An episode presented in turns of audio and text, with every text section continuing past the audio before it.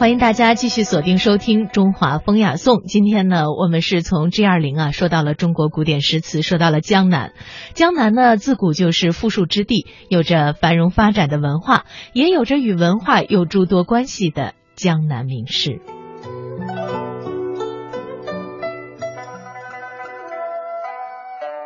江南好山水，一方山水一方人。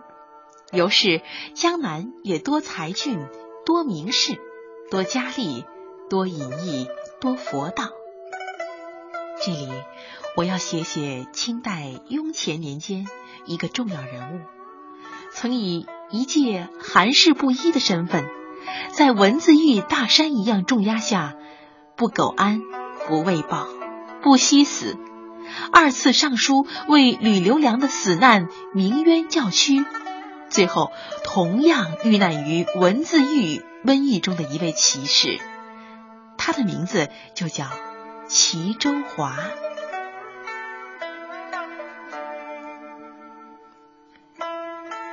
他的家在天台县城一条古老的小街上，十里外便是前粗后拥的天台山群峰，浙东第一高峰华顶山，高峰峻谷。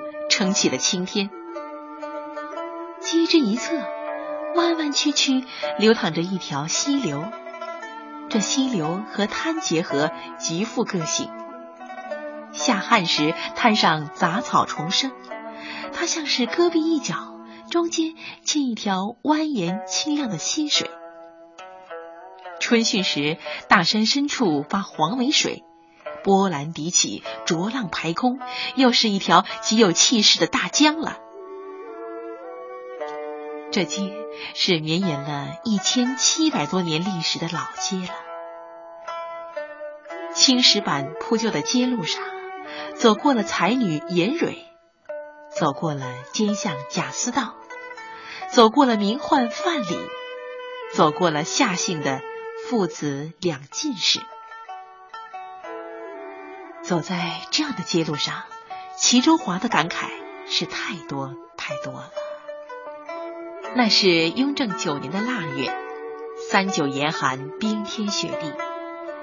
两个差人用绳子捆绑了三十四岁的齐周华，像驱赶鸡犬一般走过小街，小街顿时轰动了。齐家在天台县城。是一个望族，齐家两位才子齐周华和堂弟齐兆南，诗文名重江南。不知何故，有一个却被官宦抓起来了。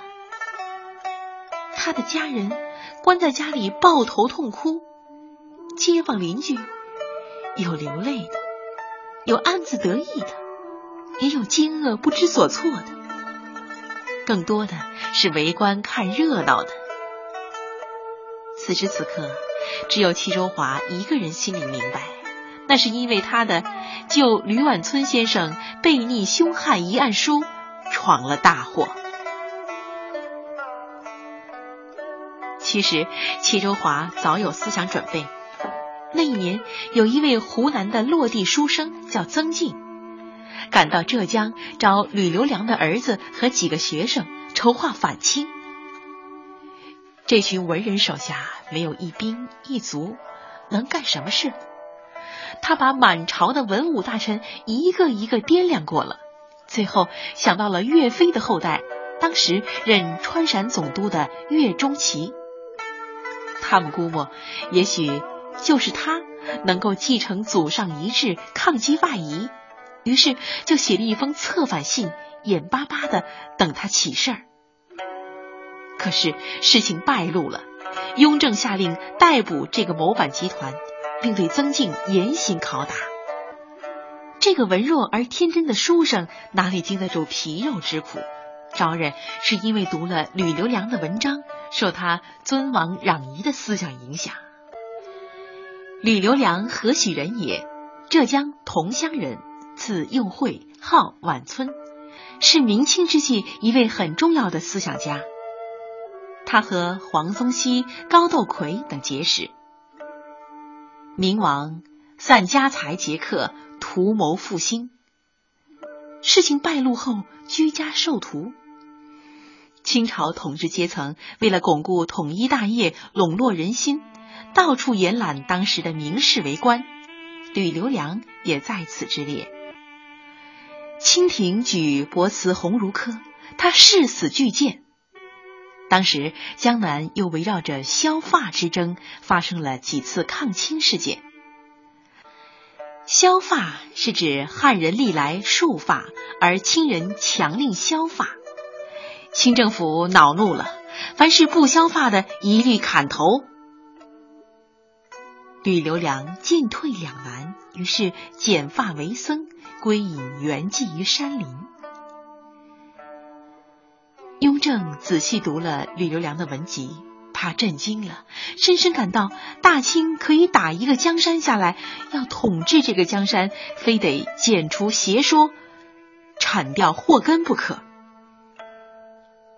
于是，他采取了三条措施：一是将吕留良和他儿子吕保中的尸体从地下挖出来，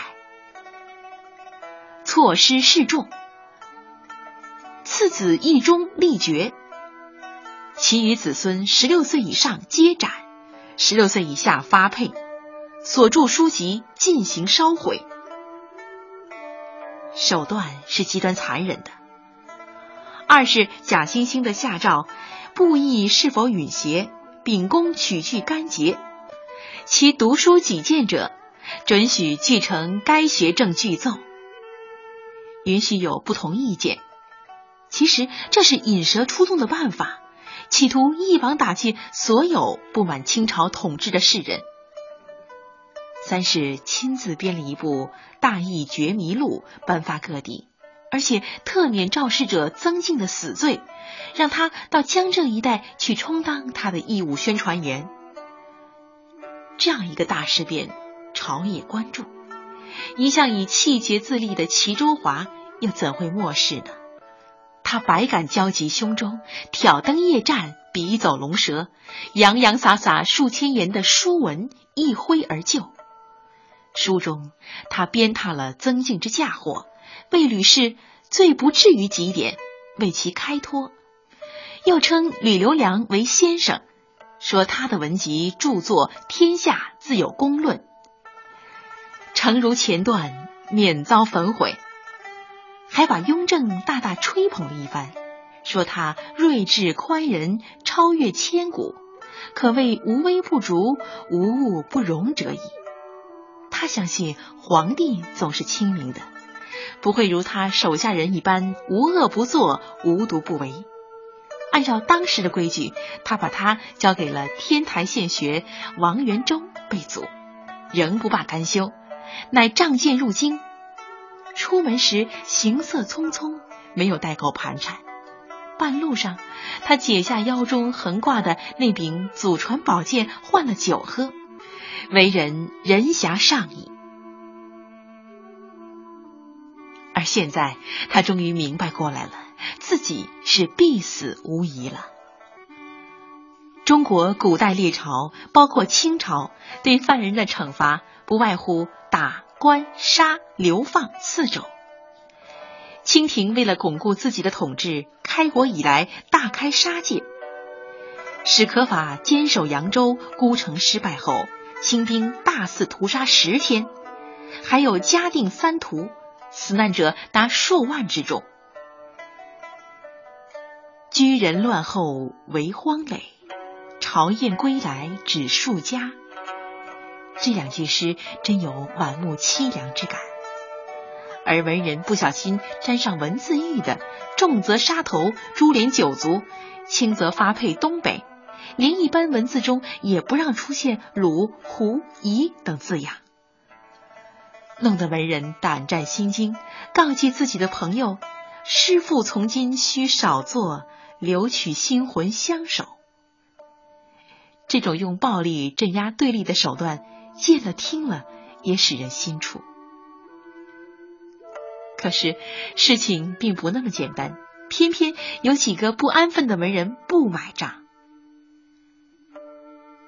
文人不惜死。奈何以死惧之。下在杭州大牢里，在经历了灾难出临时的一番痛苦和不解之后，齐中华想的很多，想起了历史上的一些人物，想起了岳飞，想起了吕留良，也想起了从狗洞里爬出的那个曾静。岳飞以莫须有之罪屈死风波亭，现在他也关在离风波亭不远的大牢中。也许有一天会有同样的结果，但他也会像岳飞一样留名千古。那一夜，浮动的黑云遮盖了半片月亮，顷刻间有风雨大作。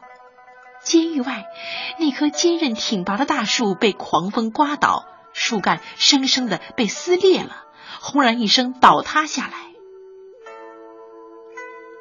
耳闻此声，身临此境，他吟道：“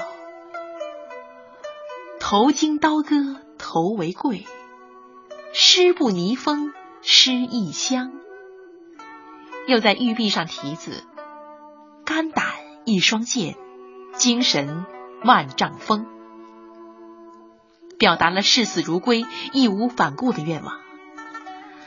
然而朝廷没有让他马上去死，还要慢慢的折磨他。而他呢，想到的却是一些身后事。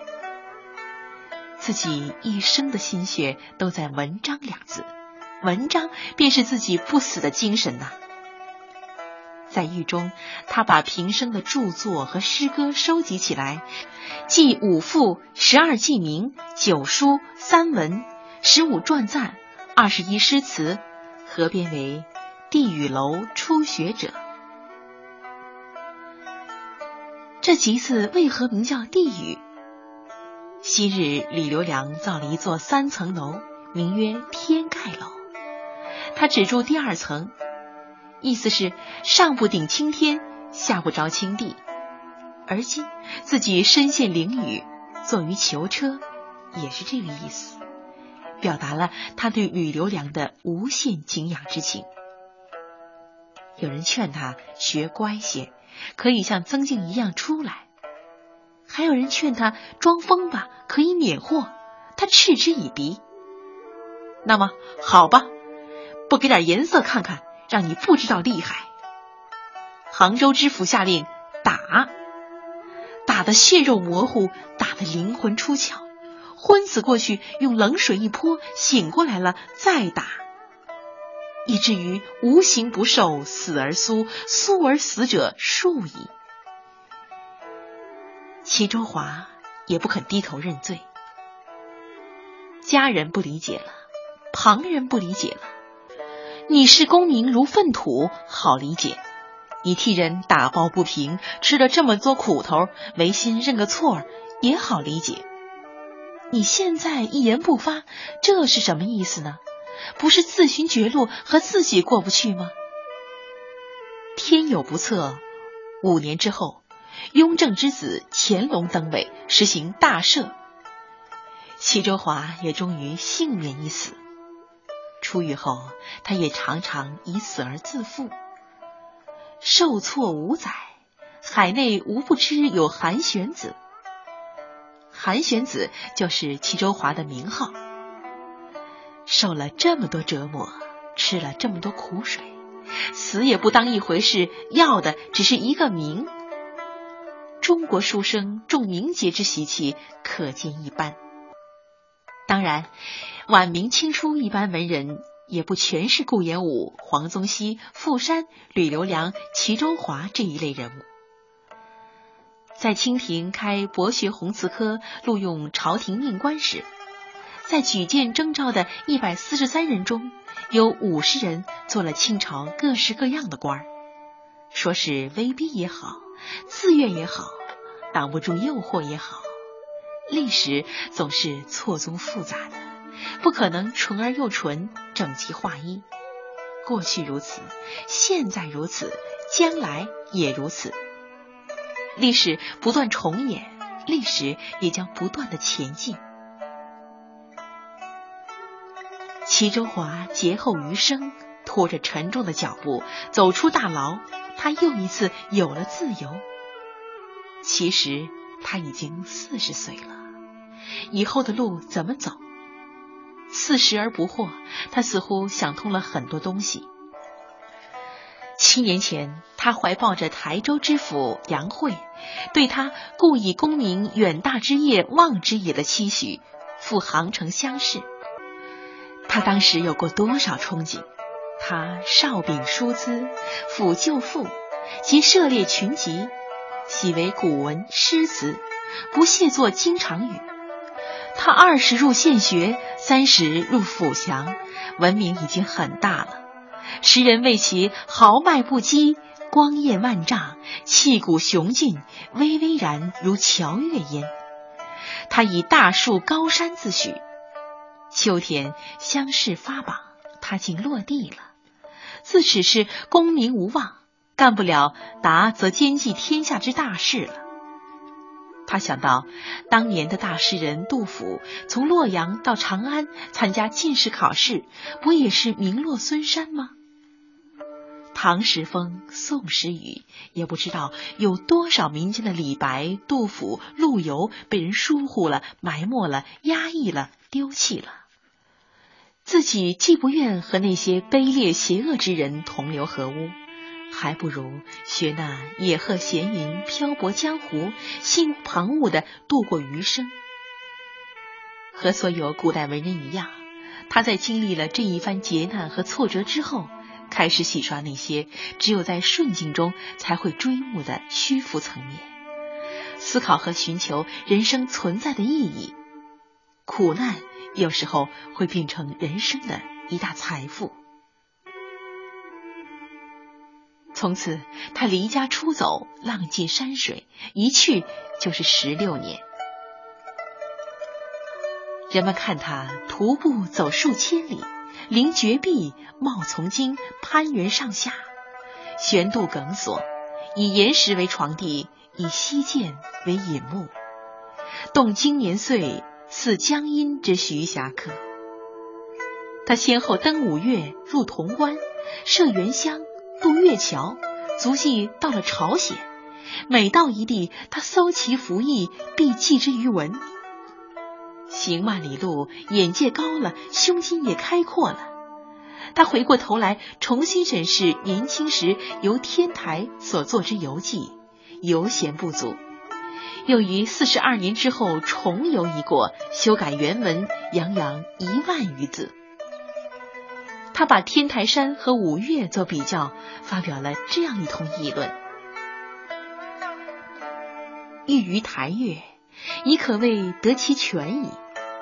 新宫称为台岳，鲁望弃之已矣。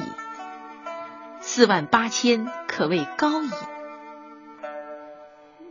周回八百余里，可谓大矣。以台岳之石梁、琼台、名岩、罗溪，较之五岳，应叹余量并生。所训者，特伐封禅之碑、铸币之官而已矣。视之言有者，验称五岳。置台岳于四明、燕荡之间。要皆得诸耳时，或超固齿陈言，未尝亲为之览也。他把这些游记结集起来刊行，题名为《名山复藏本》。他把文章看成千古事，意欲藏之名山，传之其人。他生平最自负的，也就是气节和文章这两事儿。他曾对人说过这样的话。我齐周华虽是无功无名之显宦，但能够以气节文章雄一世。后人读他的文章，也情不自禁的称赞他说：“人其也，文其也。写景状物，大含细入，曲尽奇妙，可与徐霞客并称。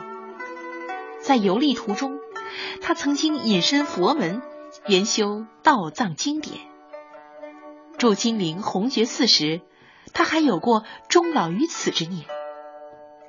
经历一场大劫难，家人白眼，亲戚疏离，世道更艰难。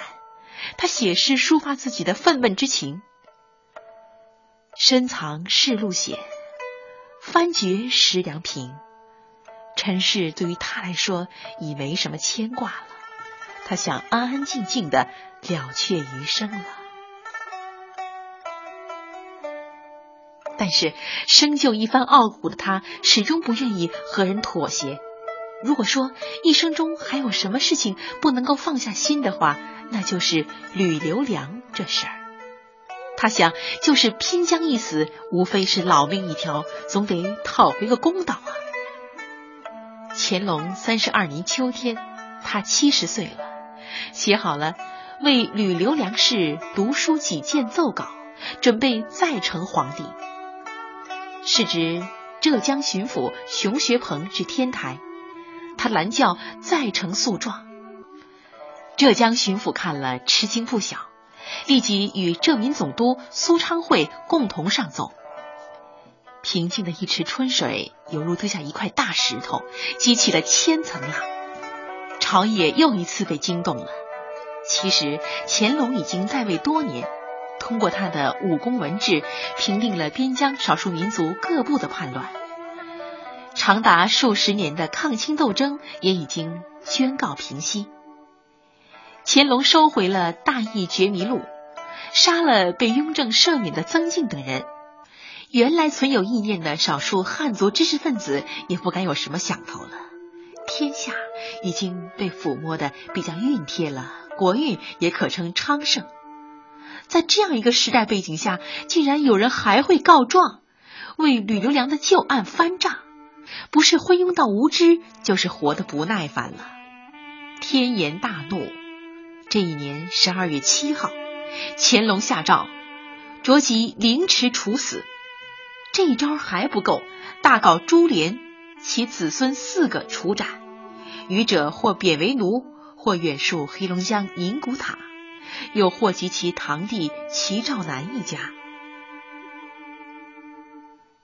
齐兆南在雍正七年参加乡试，列为副榜后，开始立足仕途，而且一帆风顺。乾隆元年，他入翰林院内为庶吉士。三年后受检讨。乾隆八年之后，他又进士读学士，内阁学士命上书房行走，千里不侍郎。齐兆南当时不光是皇帝的文学侍从，还是皇子弘瞻的老师，地位可谓极高。尽管他是皇子的老师，自己的宠臣，现在又生病养老在家。乾隆还是不肯放过，悬以隐匿不报罪，将齐兆南逮捕到北京，抄了他的家，没收大批财产，然后发配海岛。一生顺风顺水、顺心顺意的齐兆南，哪里能够经受这样的打击？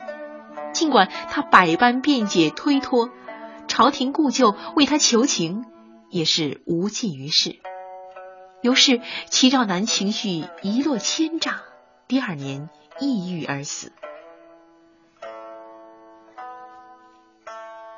凡这等事，粗略一看，既觉得清代文字狱与株连政策之凶孽，又同情死者之可怜。鲁迅先生曾在《且介亭杂文》中谈到清代文字狱，他说：“事情并不是那么简单的。”这些惨案之由来，都是为了隔膜。